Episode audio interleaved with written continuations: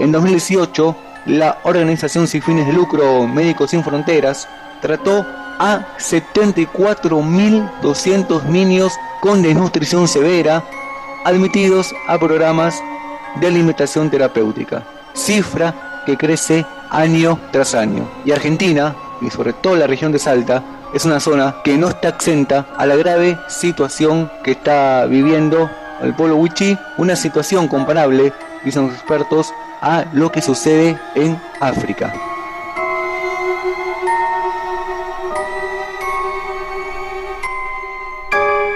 Gabriel Sass para UNSB Radio, equipo periodístico.